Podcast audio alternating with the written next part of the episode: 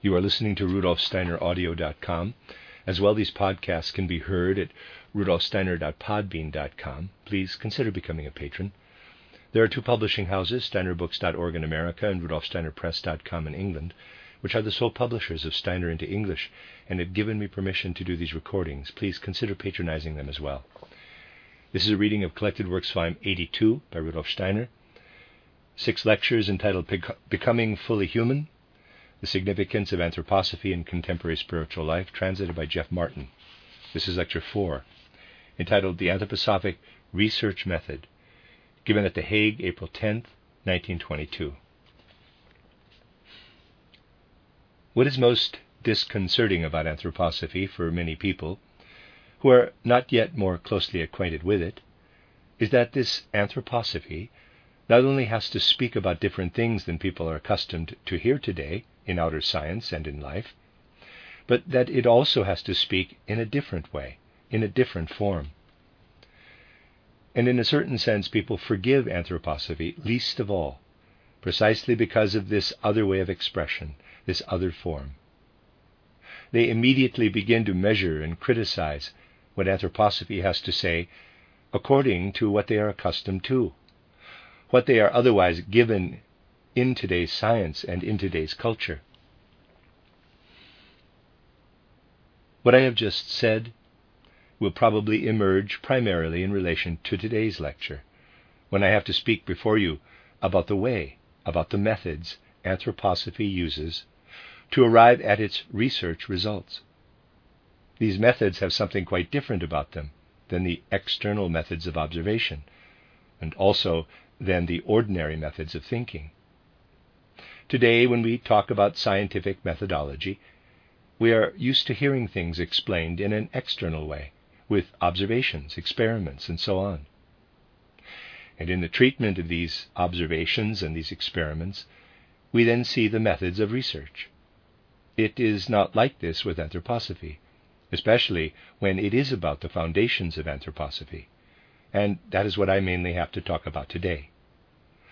Certainly, when anthroposophy extends over the individual sciences, as can be seen from the discussions already held here, over mathematics, physics, chemistry, biology, and so on, then the methods of spiritual research, of which I have to speak today, will in some way interact with the experimental and observational methods that people are accustomed to in the clinic, in the laboratory, in the observatory, and so on.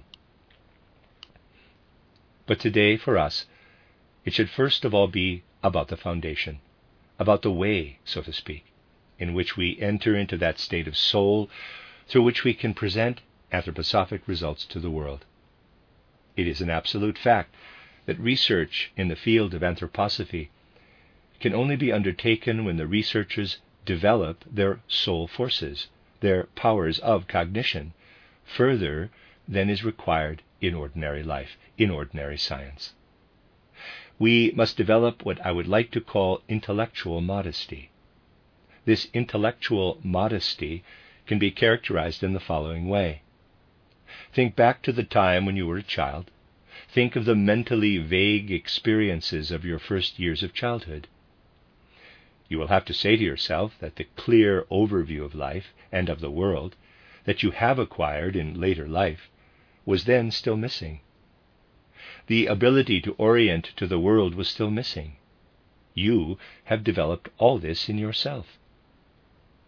Compared to childhood, you have become a completely different person, not only physically, but also mentally and spiritually.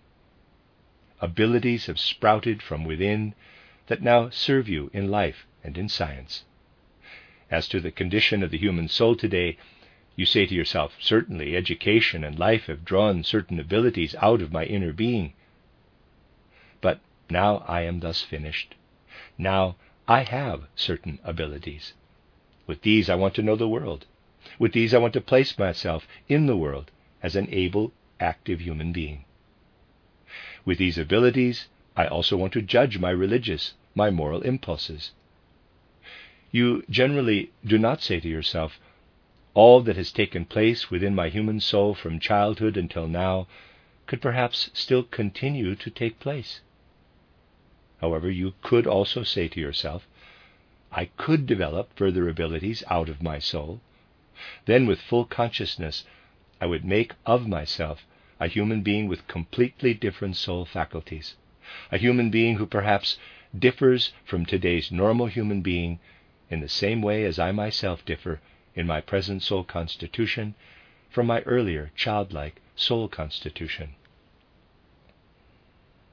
As I said, it takes intellectual modesty to say to yourself at a certain time of your life what I have just characterized, and then to do it practically. To do it practically in such a way that you really try to get further in bringing up hidden abilities in the soul for the purpose of further research. For where would the results of today's modern scientific research be? And where would the moral, religious impulses that people have today find a place in the world if everyone had only developed those conditions of the soul which they had in childhood? And so, it is absolutely necessary for anthroposophic spiritual scientific research to take this serious stand. I want to bring out of my soul faculties that are still dormant today, in the same way as the faculties revealed today were once dormant in my soul during childhood. I must explain that not everyone who really wants to profess anthroposophic research, or who wants to be active in it, has to become a researcher in the sense I have just indicated.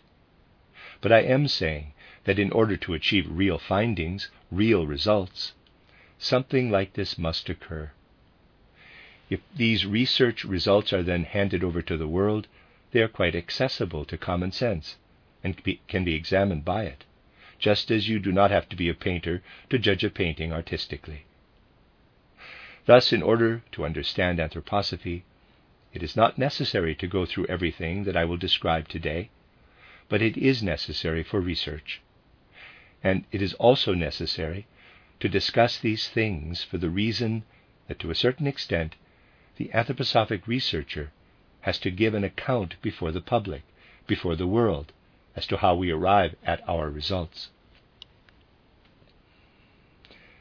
Now, I would like to start from the most fundamental thing from which you can start especially in the present time, if you want to characterize the anthroposophic research method. Basically, you can already find everything pertaining to, let's say, the first axiom, the first most elementary thing for understanding the anthroposophic research method in my book titled The Philosophy of Freedom.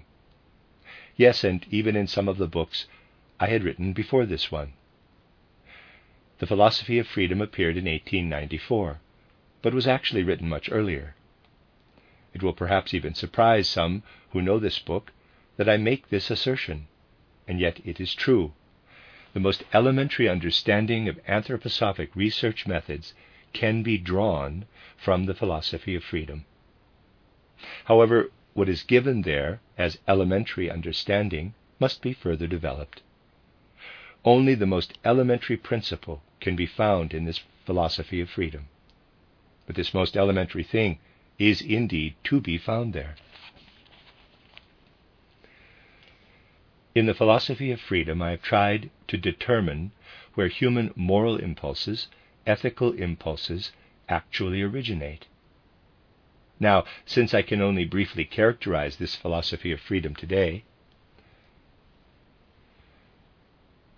I will characterize it in a somewhat different way than it was done in the book itself, following up on some of the things I have said here on previous days. It is strange, but it is so that whoever reads the philosophy of freedom will find, I believe, that something like a mathematical thinking prevails in it. This philosophy of freedom aims at finding the human impulses for both freedom and morality. But the way in which it speaks about the moral world is not qualitatively different from what is present in us as a state of soul when we mathematize. I have characterized this mathematizing previously. I have shown how it is livingly created from within the human being, how we then forget ourselves, as it were. We forget that we have created mathematical space from out of ourselves. We then live in this space with our perception of space. I also said that at first, when it comes to their own human abilities, people are not so much interested in the state of soul they have when they mathematize. You find only a few people in the world, I should say, who, if I may use the expression, have the right respect for mathematizing. This proper respect for mathematizing was held, for example, by a deep, charming, and extraordinarily sympathetic poet named Novalis.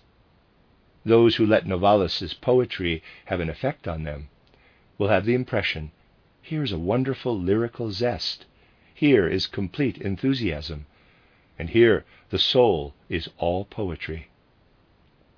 When Novalis, the wonderful lyricist, comes to speak of mathematizing, he says something like, quote, In mathematizing, we basically have the most beautiful, the most magnificent, the most powerful human poetry before us.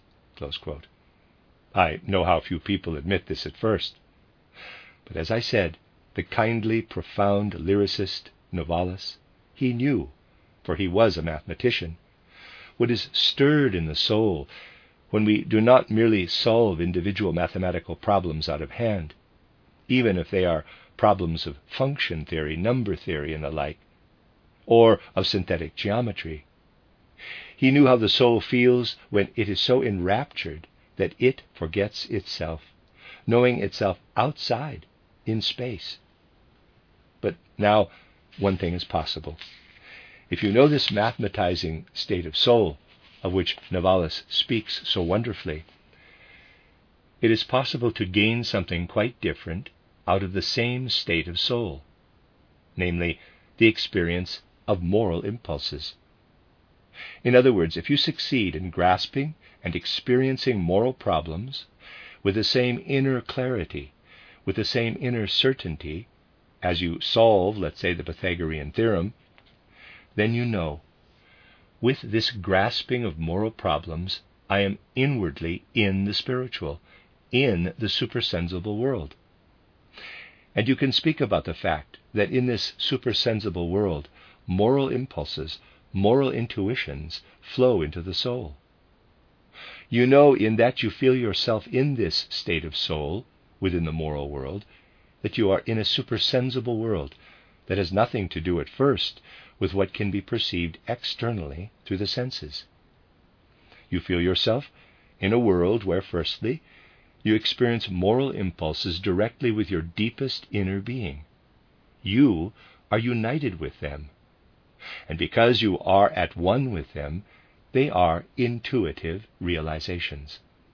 And secondly, you know that no matter how long you look around in the sense world, no matter how astutely you think, observe, and experiment, what you can discover as moral intuitions in the mathematical world, if I may put it this way, cannot come to you from any external sense world. They come to you from the supersensible world. But this means, in other words, that they are inspired. The most real, the deepest moral impulses we can receive from the supersensible world are intuitions, which are at the same time inspirations for our soul. And although they are not vivid, do not appear in pictures, they are there as are sense perceptions themselves. As the sense perceptions are in the field of the sensorial, so moral impulses are in the field of the supersensorial. That is, they are imaginations. And whoever has discovered the moral in the mathematical world, as meant by Novalis, experiences the knowledge that these moral intuitions, which are at the same time inspirations and imaginations appear in a field that is completely removed from the sense world. In short, in trying to achieve a moral foundation for human life from the supersensible world, we learn to cognize how the soul must experience if it wants to be in the supersensible world. And we have to say that for us today, I've explained how it was different for those who went through the practice of yoga, or who went through the practice of grammar, rhetoric, dialectic, and so on.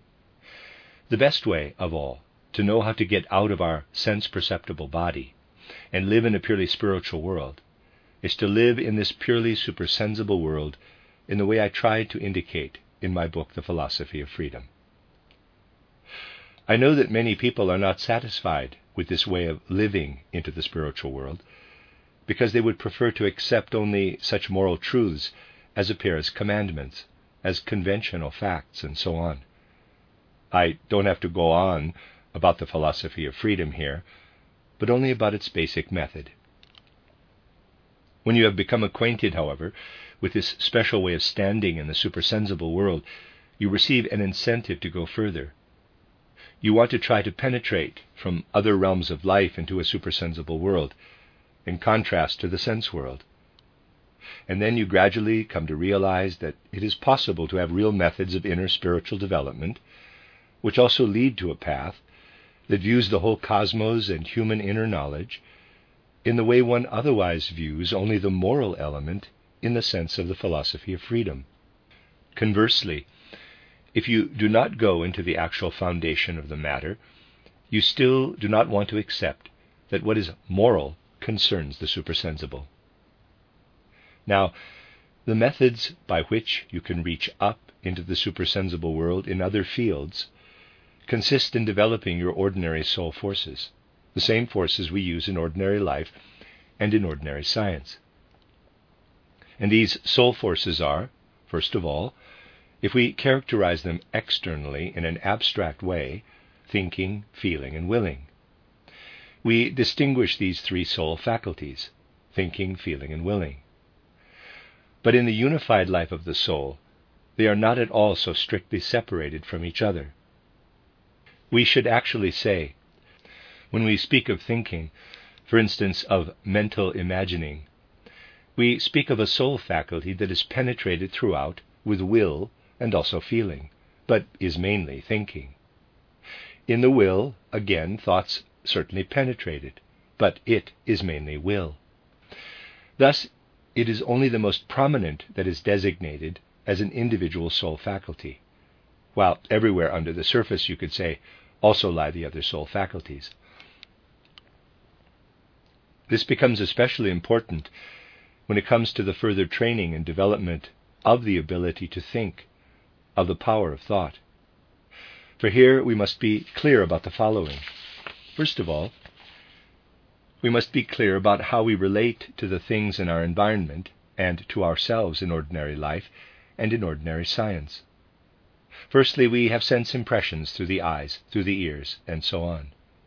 We live with a certain inner intensity in these sense impressions.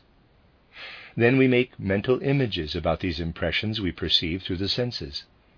We then turn away from the things we have perceived with our senses. We are now left with mental images as after images of what has been experienced in sense perception.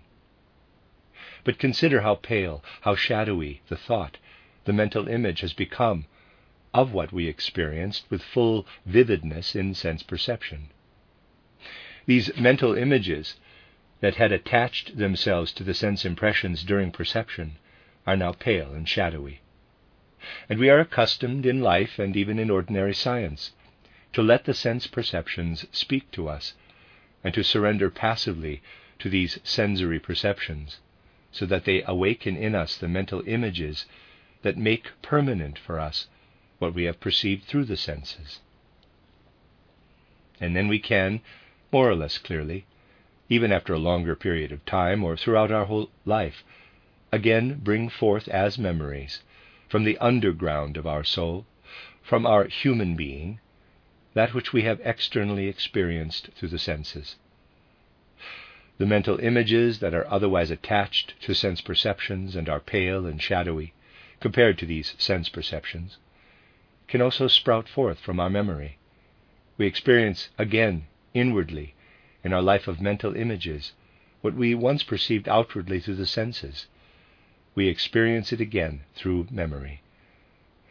Thus, we should be clear, very clear, about the fact that pretty much all of our ordinary life, also that which is immersed in science, proceeds in this way with regard to mental images we expose ourselves to the liveliness of sensory perceptions, and we then get pale mental images that we can bring up again from within ourselves as memories of what we have received from outside as impressions.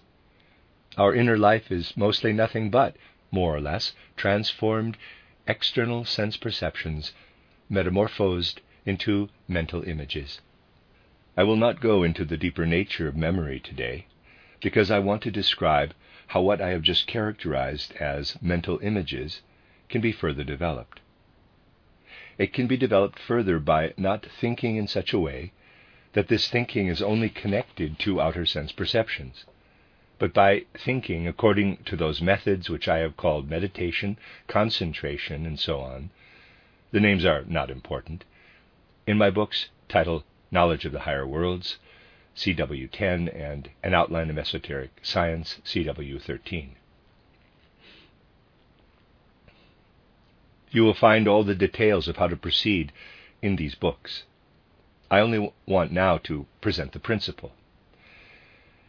While otherwise we get thoughts by passively surrendering ourselves to sense perceptions, or by letting the reverberations of these experiences reappear as memories, we now attempt, in order to become anthroposophical spiritual researchers, through inner free volition, as we have learned it from mathematics, from the solving of mathematical problems, that is, in such a way that we accomplish everything in full consciousness, and not in a dreamy hallucinatory condition, which would be the opposite of what I will describe today.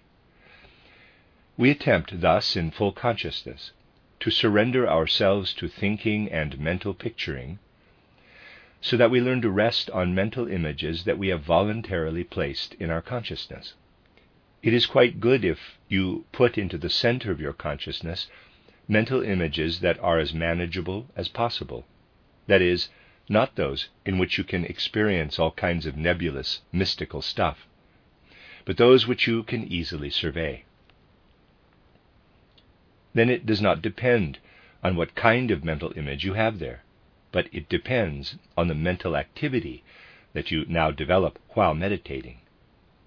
Just notice if you continuously tense a muscle, which you need for work, the muscle becomes strong. The same thing happens with your mental thinking power if you concentrate again and again on mental images which you place at the center of your consciousness. These exercises sometimes last for years. They can also last for a shorter time, depending on a person's disposition. The thinking power becomes stronger and stronger, and it finally reaches a point where you can say, Now I am able to have my mental images as vividly as I otherwise only have external sense impressions.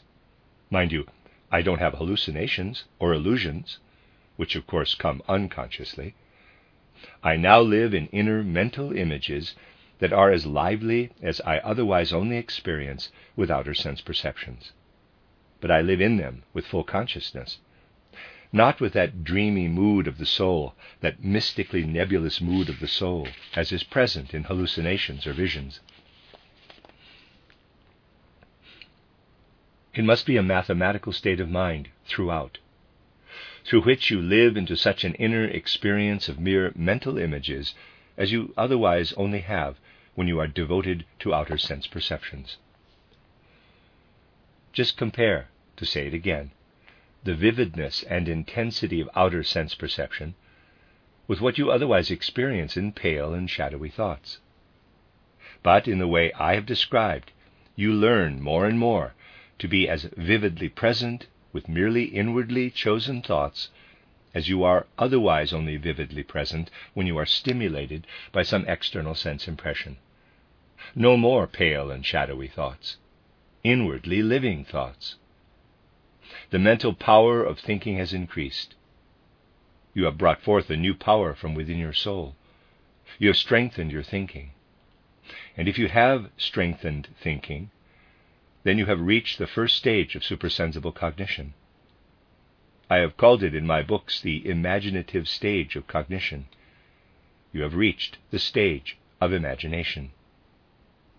This stage of imagination shows us, in that we now have such living mental images, that there is something connected to these mental images. Let's go back to ordinary sense life and to ordinary mental picturing. Today we perceive something. We are vividly inside this perception. We form a pale, shadowy mental image. After a week, let's say, prompted by something or even freely popping up, as we might say, this mental image reappears from memory. It comes out of us, to put it trivially. That I once had a sense experience is the reason why later, from memory, from my inner human life, the corresponding mental image appears again.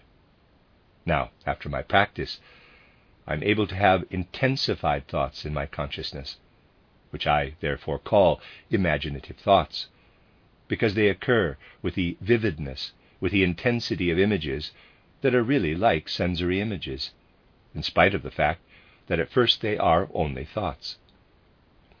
But thereby a memory, related to this imaginative image I am holding, can now come out of my own being. This is different from when I have an external sense experience that I merely stare at and if I then haven't thought about it, no memory of it can come to me later. Thus, by the fact that I now am holding an intensely strengthened mental image in the soul, something comes to me out of my own being, which at first looks like a memory, but is exactly not a memory. Something arises now which is not a reminiscence of an outer sense experience, but is something that I have never perceived before, arising from my inner being. If I may express it this way, just as otherwise memories of ordinary experiences rise up, so now through the power of intensified thinking, that which I have never seen inwardly before rises up from within. And I will very soon recognize what it is that is rising up. I try, by progressing further and further in this meditation, to bring ever greater and greater clarity to this inward arising. And I finally come to what this inward experience actually is. I come to it, this inwardly ascending. It is I myself, as I have developed in the time since my birth here on earth. Otherwise, we only have the stream of memories, from which single ones arise, which are otherwise in the unconsciousness below. I do not mean these memories. These memories are what also arise in ordinary consciousness. But what now arises, called up out of inner being by the power of intensified thinking, this is not just thought or memory thought. It is that which leads me much deeper into my inner human being than the power of memory. This is something that leads me, so to speak, down into deeper layers of my inner being, further down from where memory images lead me. This is something that shows me how, as a small child, I used the soul abilities I possessed to shape my organism plastically from the brain. Then this is what shows me how I, as a somewhat older child, have further plastically formed my inner human being with the help of the faculty of speech. In short, my innermost life appears before my soul as I have never seen it before, in an enormously mighty tableau. And what now appears before my soul is not merely a picture. I ask you to pay attention to this. It is not only an image, but it is something I recognize by grasping that it is connected with my powers of growth. It is connected with what grows in me which also lives in me in the powers of nourishment, in the powers of circulation, in the powers of respiration. In general, it is an inner, supersensible body in relation to the physical body. I am now getting to know a second being in me. I learn to recognize that I may say to myself, You have your outer body around you, it is extended in space, and it has arms, feet, a head, and so on. That is a spatial body. But what you have now discovered through your meditation, through imaginative cognition, is an organism that lives in time, not in space. A time organism. It is difficult for people today to hear about such a time organism, but this time organism is really present in us as a second human being. And we may call it a true organism. You come to it, let's say, when you have already become an old fellow, as I may say of myself, because you know you have a certain soul configuration. The soul configuration you now carry in yourself is connected with another soul configuration that, for example, is perhaps five or six years old. And just as my left hand, in my space organism, is connected, hopefully, with some part of my brain in this same space organism, just as hand and brain are in this space organism, such that these individual parts relate to each other, so in time, not in space, the individual parts of the time organism relate to each other.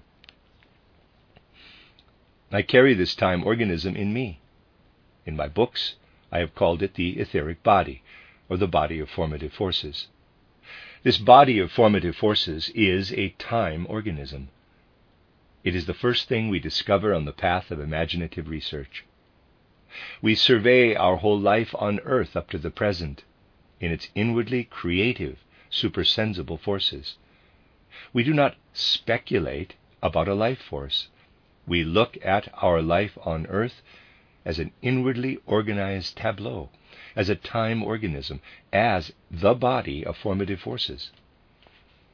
Older, less conscious views of these things, which were more intuitive, more instinctive, but in their premonitions knew something of these things, called this time body this body of formative forces, the etheric body. The expressions are not important, only what is meant by them. In the etheric body, you definitely have a reality, a temporal reality within yourself. No one really understands the formation of the human being who does not understand this etheric body. And the most significant thing about the etheric body is that in the instant when you have reached the point where you can survey, as if with a spiritual eye, EYE, our whole earthly life in this life tableau, which is actually the body of formative forces, we also cease to distinguish between subjective and objective. We could paint this schematically, this etheric body or body of formative forces that we carry within us, which is a flowing time body but we must be aware that we are then painting something in an instant that is continuously flowing. Just as you cannot paint the lightning, you cannot paint this etheric body. You always paint only one moment, which is held fast. We must be clear that it depends on this body of formative forces how we are formed as human beings. And at the moment when you become aware of how your etheric body is a body of forces, you realize that without knowing its inner structure, we cannot understand the human being. You realize that the same forces that work in your etheric body also pervade the world as etheric forces. Thus, the difference between subjective and objective ceases to have a meaning. You realize this body of formative forces is connected with a great course of universal time. And we stand within this stream as a member of this great universe. We begin to speak of the etheric processes of the universe, for these become clear to us at the moment when we come to such living mental images, images as vivid as outer sense perceptions. And we can achieve this through meditation. In short, we then live into an etheric world. But at the same time, we learn to recognize the first thing that is supersensible in ourselves we have not yet left earthly life, but we learn to recognize the supersensible within us during our earthly life. Now, if we want to move forward, we must also continue our exercises. These exercises consist of many, many details. I have described them in my books, and here I will only state the principles.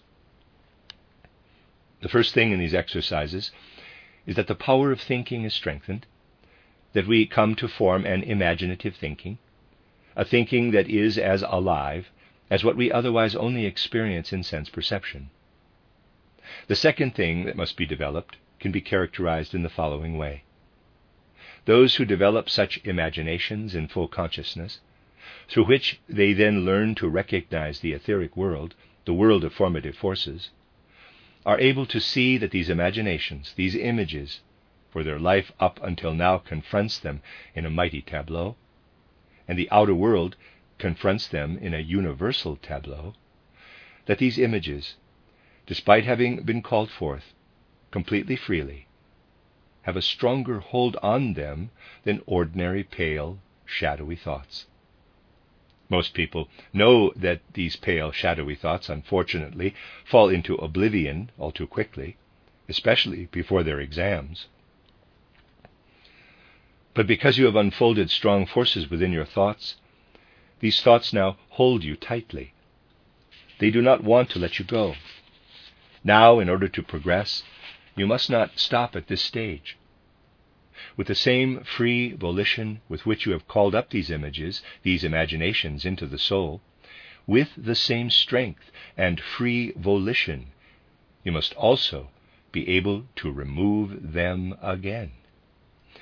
You must send them away from the soul so that you can have in your soul what I would now like to call empty consciousness.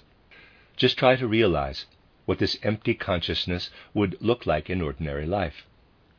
When empty consciousness occurs in ordinary life, there is then usually no more consciousness at all, and you fall asleep. The ordinary consciousness falls asleep when it becomes empty of sense impressions, memories, and so on. But that is the difference between ordinary consciousness and what you have already achieved in imaginative cognition.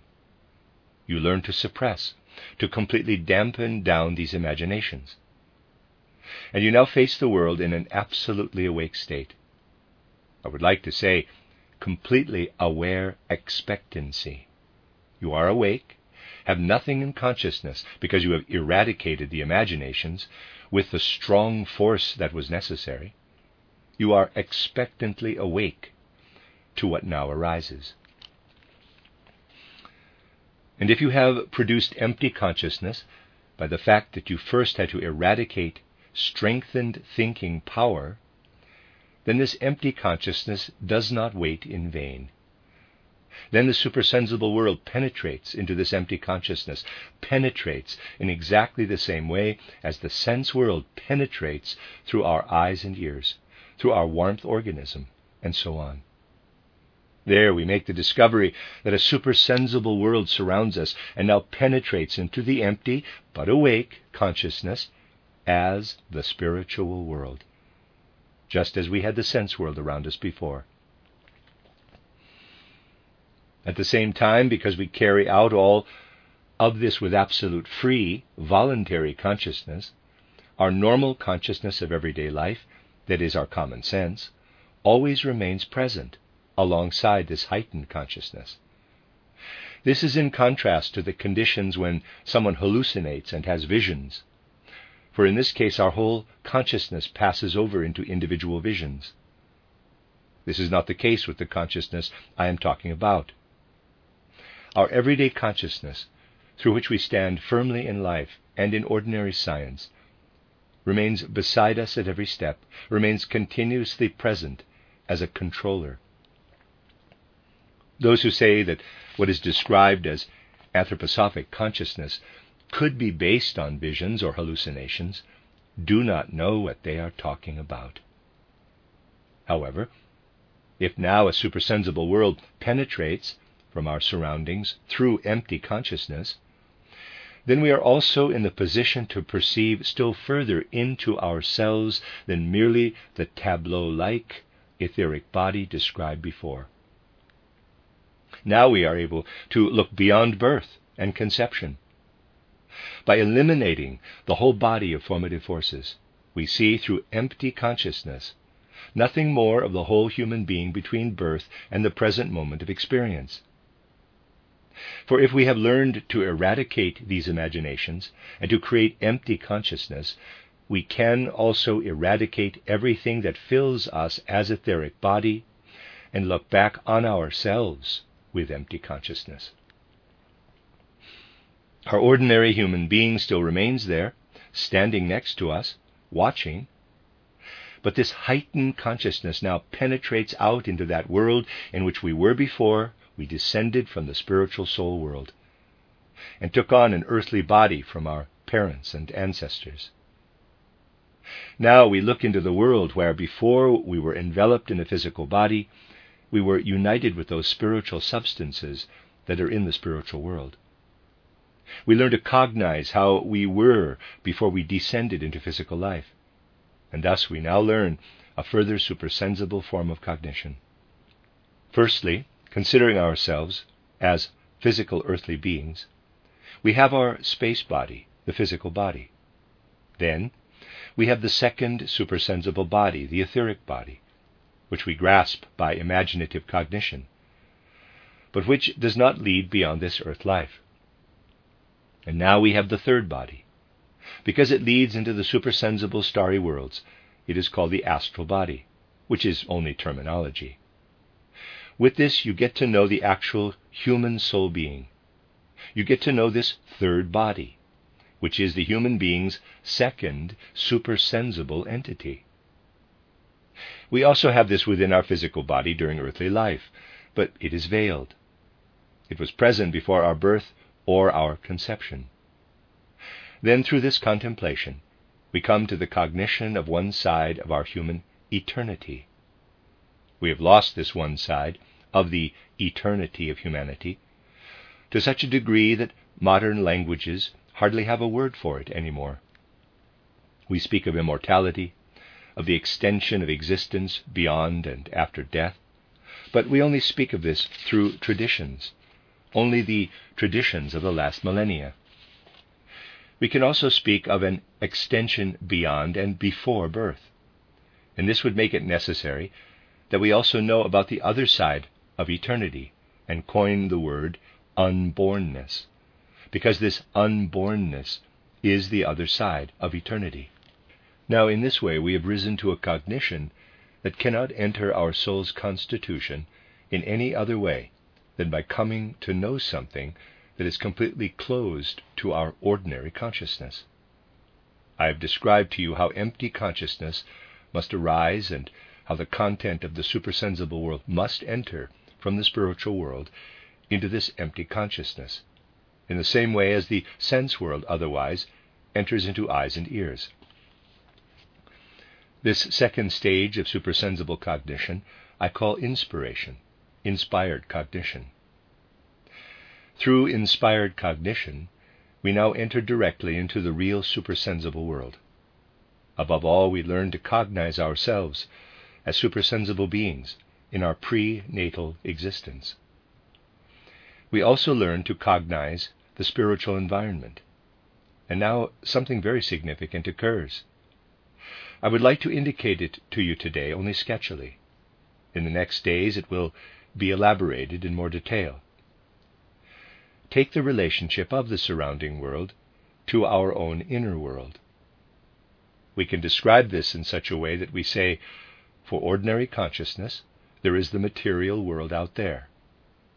If we now confront the human being objectively, we say, when we look into this material world through our eyes, perceive other things through our ears, then there, outside, are the material things and facts, while within the soul's being are the ideal contents of the soul in thinking, feeling, and willing. By perceiving the material world, we carry this outer material world pictorially in images within our soul's being in refined soul substance. The moment we learn to grasp the spiritual world around us in our empty consciousness, something new also appears for our inner being. Suppose I see with inspired consciousness this material world now penetrated by the spiritual world. What is seen as spiritual outside does not appear pictorially inside the human being. Rather, we now learn to recognize the spiritual outside as it is reflected inside the human being.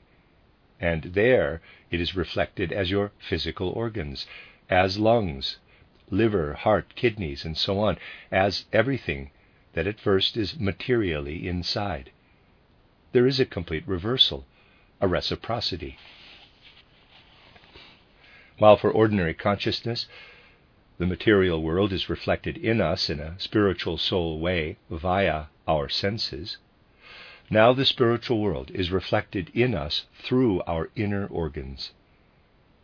We come to know ourselves inwardly as physical human beings by becoming aware of the spiritual world around us. Before this, we do not understand the physical human being. Before this, we learn to know the heart, lungs, and liver externally through anatomy, but as having no connection with the external world.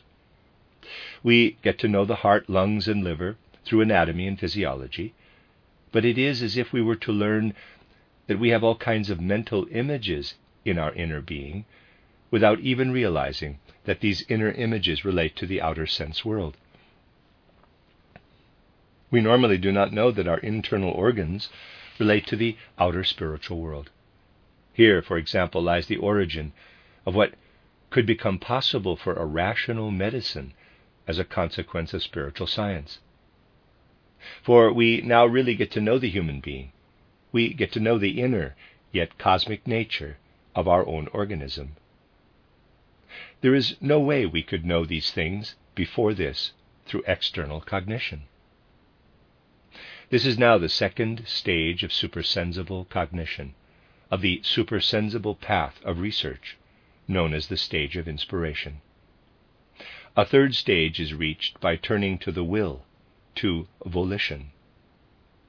We can now also develop the will in particular by first becoming completely clear about the meaning of this will in ordinary life. It has already been mentioned also from other aspects during these days, that the human being is actually, in relation to our will nature, continuously a sleeping being. If I only raise my arm, then I have at first in a mental image the goal of raising my arm. But when I submerge this thought of the goal into my being and produce the arm movement through the will, what happens here is at first beyond the human ability of cognition. I then again perceive the lifted arm, but the will remains as unconscious for ordinary consciousness as the state experienced while sleeping remains unconscious for the sleeper. We are actually awake in ordinary consciousness only in our life of mental images. We sleep in ordinary consciousness in our life of will. But we can raise this life of will into the waking state. The exercises for this are very different from the exercises that are, first of all, thinking exercises, as I have described them. And I can best make the difference clear to you by pointing to a characteristic feature. Someone who wants to achieve something by the exercises, for example, for the observation of the etheric body, must first go through preparations. The preparatory exercises are described in the books mentioned. For example, it is a matter of preparing a quality that I would like to call presence of mind. In ordinary life, presence of mind consists in being able to make quick decisions about a situation. But this must become an habitual characteristic for someone who wants to ascend into the spiritual worlds. For what can be perceived there is not so easily perceived. It is actually so that very diligently practicing people, if I may call them this, believe I cannot perceive anything. They cannot perceive because things flit by so fast there, and you have to seize them quickly. Most people have only certain soul capacities, so that when they try to turn their attention to what they ought to experience spiritually, it is already gone. It is therefore a matter of presence of mind. Exactly the opposite quality must be trained for will exercises. In ordinary life, it is a question of completing an act of will in the most elementary way, when we walk, grasp, or move in some way. In general, an act of will is when we do something, when we perform an action, a deed. If you develop the will only inwardly in life, there is actually only a wish, no will. A real act of will is always connected with an organic process. I could also say with a combustion process. A really completed act of will indeed changes the organism. It is connected with the organism in a metabolic process. But what condition of consciousness are we in with respect to this ordinary will? We are in a condition in which we do not see through ourselves at all. When an impulse of will takes place, and we look into our inner being, these will impulses in the soul are opaque. We look into darkness with respect to the will, but we can clear away this darkness. We can make ourselves transparent in soul. This requires, however, a lot of patience, because now we have to extend our exercises over long periods of time. I will describe a simple exercise. The more complicated ones you will find in the books mentioned. So let's take a simple exercise. I have a habit. For example, with my handwriting, I write in a certain way. Once you become an adult, you don't like to get used to a different handwriting. It takes effort. It requires an inner conquest. It is something that is a part of you, even though it manifests itself outwardly through writing. Thus, the whole process of willing yourself to change your handwriting takes place inwardly.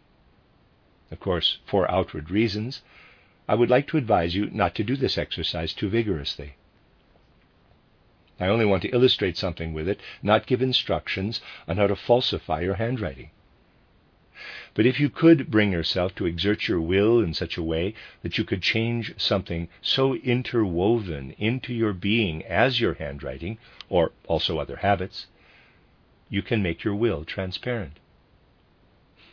In short, if you make yourself a completely different person through inner consciousness, through cultivating the will, you can render the will transparent. It takes years to do this. It is good, in particular, if you allow yourself to assimilate certain qualities that you at first only feel to be admirable, but which you do not have. You can do this by resolving, for example, I will use the next eight years to acquire, with all my willpower, certain qualities that I do not have, certain specific ways of living. What I am describing seems easy, but one might say with Faust, quote, But what is easy is difficult. And those who do such exercises can see that it is difficult to bring the will in this way into a different direction through strong self discipline. In short, when what otherwise only becomes realized in those moments when the will manifests its existence outwardly in action is applied to the development of the will itself, it leads us to really look deep into ourselves, to make ourselves completely transparent with respect to the will. Again, you will find more details about these exercises in my books. By means of a comparison, I would like to try to make clear to you what one achieves here. How is it that we can actually see through our eyes? It is only through the fact that the eye is selfless, that it does not assert its own substantiality. It must extinguish itself. It is transparent. At the moment when the eye in any way gives up this selflessness, when it brings itself to the fore, it can no longer serve our vision. Now, I do not want to say that for ordinary life our physical body is sick and must be made healthy by exercises. It is not so. For life and for ordinary science, our body is, of course, healthy, it is no good for supersensible perception.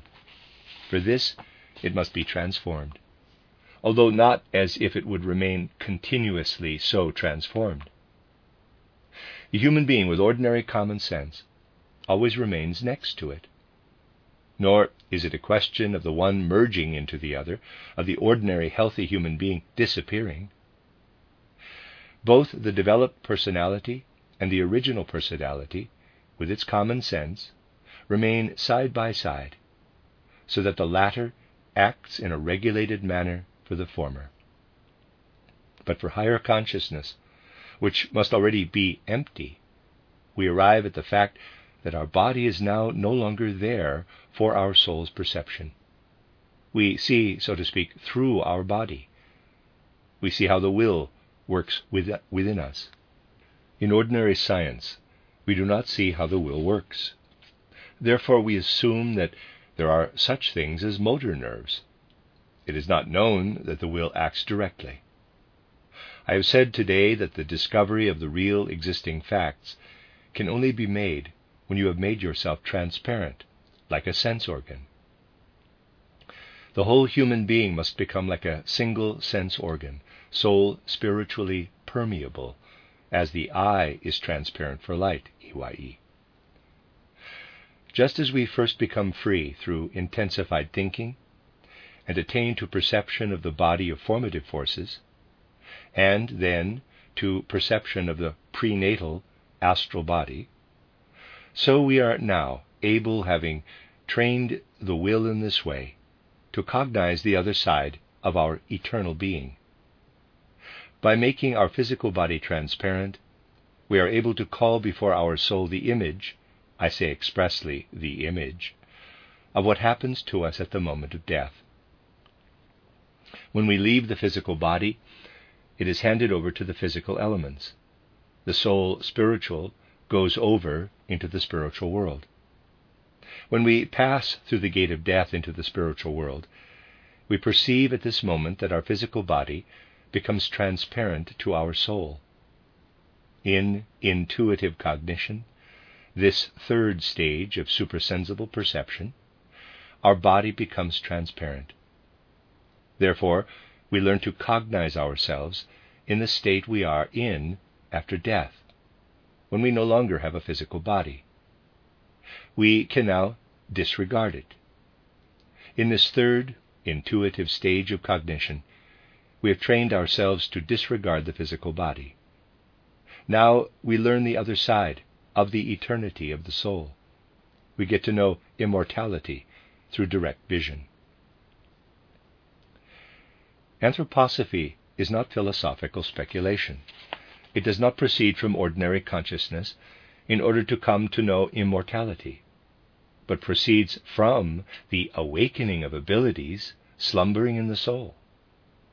We become clear about what is slumbering there through intellectual modesty, and thereby raise ourselves to see into the spiritual world. We learn to spiritually cognize the universe we learn to spiritually cognize our own eternal being. We come to know these two sides of ourselves. We learn to cognize how the human being is, on the one hand, between birth and death, when the soul is usually hidden within bodily processes. And, on the other hand, we learn to cognize the spiritual soul life, a life we unfold when we are outside the body before birth or after death then insights into our true self are also revealed to us. We then learn to cognize what in us passes through repeated earth lives. Tomorrow I will speak about repeated earth lives, about this important result of anthroposophic research. You see, the supersensible path of cognition, the anthroposophic path of research, involves first of all reaching the world of formative forces through imaginative cognition. By cognizing the supersensible part of ourselves that is already within us during ordinary physical life as our body of formative forces. Then, by ascending to inspired cognition, we cognize the astral body, that is, the soul body. Thus we come to know the act of entering into the body, and again in the stepping out of the body, through death. We learn to know the human I, capital. We now enter a concrete spiritual world, a world of spiritual beings. Through the development of spiritual organs, we cognize with an empty consciousness, which is nevertheless awake, a spiritual world in which spiritual beings are there beside our own spiritual soul being. In this way, we look into a spiritual world And now you realize that if you want to explore this spiritual world, you must develop these three stages of supersensible cognition. You must draw out of the soul imaginative cognition, inspired cognition, and intuitive cognition. They differentiate themselves. They organize themselves into separate stages when you seek to cognize the cosmos in its spiritual content within yourself as a spiritual being. You already receive a trace of an impression of all this when you investigate the moral world in its very essence.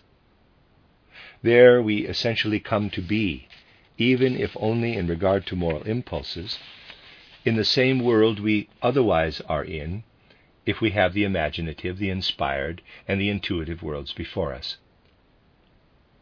At first, only moral impulses are, so to speak, present in this moral world. But you find them also when you have passed through imagination and inspiration to intuition. Thus, it is granted to us human beings on earth, already for ordinary consciousness, that only this world, the moral world we need for life on earth, can be here before our spiritual eye, EYE, in its supersensible nature. And if we understand the real existence of the supersensible nature of the moral, if we only correctly develop what we get to know here in ordinary consciousness in an elementary way as cosmology and anthropology, we can then move up to real spiritual insight into the world. Thus, when we progress from spiritual forms, then to the spiritual inner life of other spiritual beings, and an interweaving with the spiritual world, as we are interwoven here with the realms of nature, we then come face to face with our own eternal soul being, there before the eye of our soul, EYE. This is what you can come to know from the book titled The Philosophy of Freedom, if you do not merely study it theoretically, but really experience it. It is just like reading Euclid's axioms on the first page of a geometry book and getting an idea of what is to come.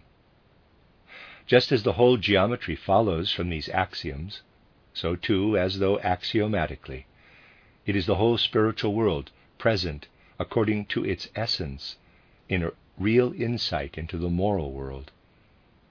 But no one may therefore believe that they know the nature of the spiritual world by knowing only the nature of moral impulses, they then know only the axiomatic, the elementary. What is described in this way as a research method for supersensible worlds is, however, something strange for most people today. But those who stand within these things say to themselves, There are many things in our spiritual life today that once appeared strange and then became a matter of course. We need only really know the spiritual history of humanity, and then we will be able to say to ourselves, Today, most people would regard what has been said here as something absurd, ridiculous, even comical.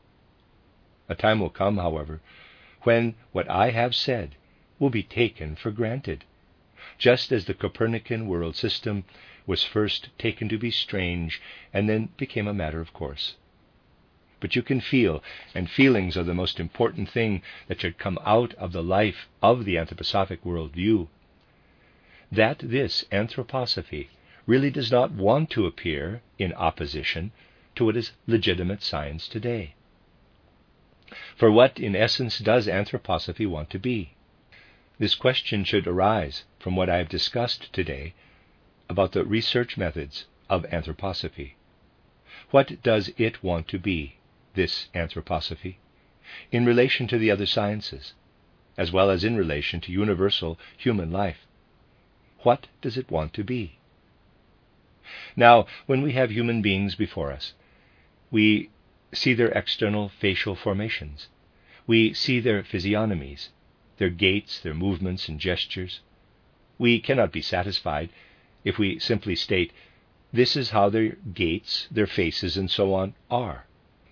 We see these as outer physiognomies, but we only have a complete living experience of these human beings when we add to this outer appearance the experience of their soul spiritual nature, their souls, when we see the soul through the outer appearance and the outer movements.